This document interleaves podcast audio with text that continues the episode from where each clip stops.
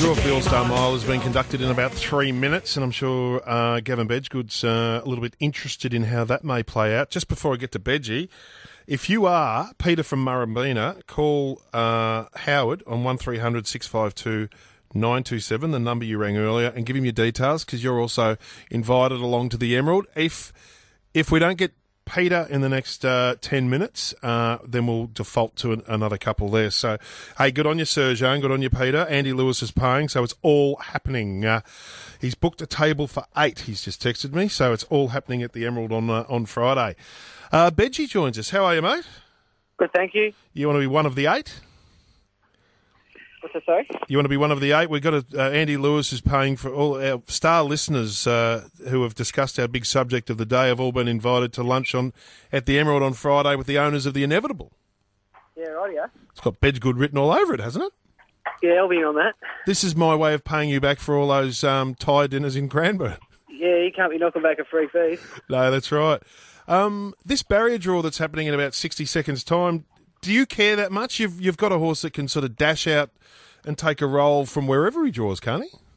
Yeah, I'd prefer to draw out than in, but um, look, it's out of my control, so what'll be will be. Sorry, that barrier draw's at one o'clock. It's in an hour and one minute, not in one minute. Uh, yeah, he's, he's your best chance of winning to use his supreme fitness and just try and get them all off the bit. Is that the is that the play? Oh, not just his fitness. That's his asset. He's got Yep. a good cruising speed. He's not going to come off the bridle and run, you know, high tens. He's he's going to. Um, he- his asset is he's got a, a high cruising speed and uh, you know try and uh, um, break a few of the other horses their hearts. Like even sort of like a mid race sort of step up where you get them off the bit and, and gasping a bit if you can.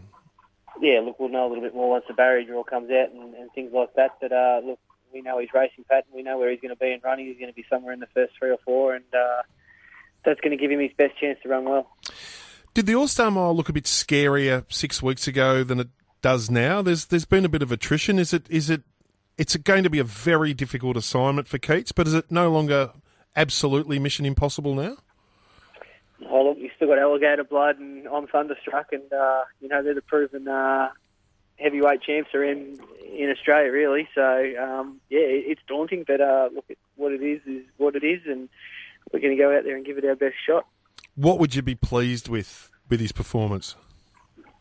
Oh, look, if he could run top five, I'd be uh, I'd be absolutely stoked. Um, look, I think he's only below top four finish since he arrived with us. Was uh, leading into a 100k headwind at Caulfield, and uh, he was no chance that day um, with the tactics and, and the way the, the track was playing. And uh, other than that, he, he never has run a below par race. So um, he'll go out there, and we know what we're going to get from him.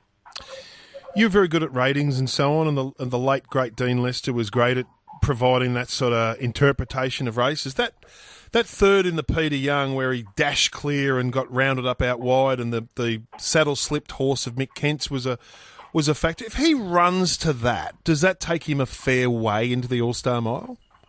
For sure, around Moonee Valley. Um, it was 1800 versus 1400 metre um, good horses race on the day, and we, our our splits each furlong were probably quicker than it, and obviously they're going to run home quicker than than what we did off a off a soft tempo. Um, but uh, we were highballing the whole way, and I think uh, back to Moonee Valley is only going to be enhancing our chances. And I think the cutaway rail um, definitely cost us running second that day. And I think if if it, if we hadn't have had it and hadn't darted back to the inside side like uh, we we did, um, you know, he's definitely uh, right amongst the action in the, the later part of the race.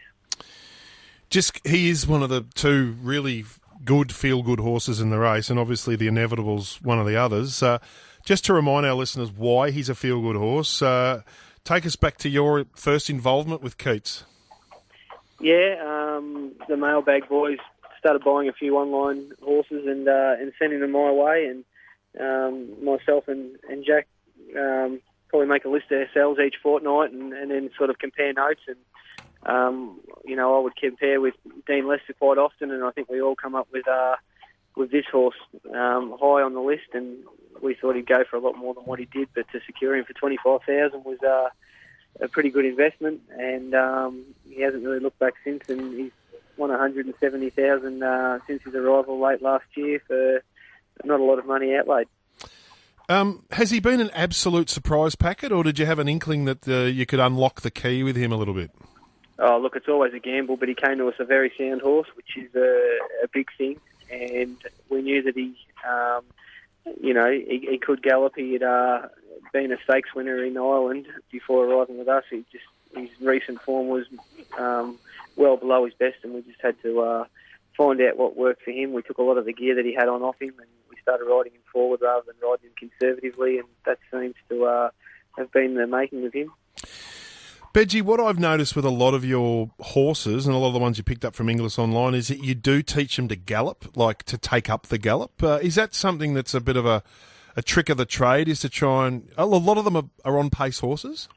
Well, look, you've, you've got to ride every horse to suit the horse, but if you've got a horse that uh, can sustain a gallop, and as I said earlier, his asset is not running home in three and thirty-three. Um, it's his high cruising speed, and uh, you know we try and play to the horses' um, you know strengths, and uh, that, that's been one of his. Are you feeling? Uh, I mean, you could have run in any race, but there's something a little bit unique about the concept of the All Star Mile. Uh, is it? Is it a good branding race for the stable? The awareness and the constant chatter about the race has that been one of the reasons why you've targeted it?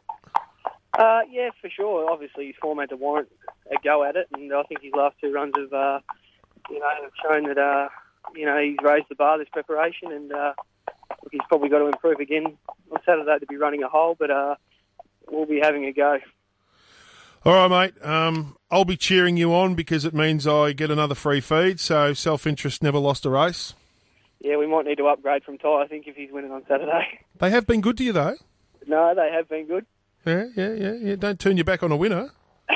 no, that's it. not with all due respect to Cranbourne, I'm not sure there's a lot of better alternatives. Just quietly. No, there's no rule. We're not allowed to leave Cranbourne. No. well, you can, you can, you can. all right, mate. Well, good luck. Um, we're all giving, going to give you a big cheer. Uh, he, he's. Uh, it's been a great story, and wouldn't it be incredible? Uh, even especially away for age. I mean, I I tend to think that the race. Because of the feel good factor, should have a special weights conditions where some of the, the dreamy horses get a better chance. Um, do you have any view on that just before I let you go? Or? Not really. They're the conditions of the race, and uh, everybody's well aware of it. And, uh, it is what it is, so no point worrying about it. Oh, well said. Good on you, mate. Hey, uh, good luck. Thanks very much.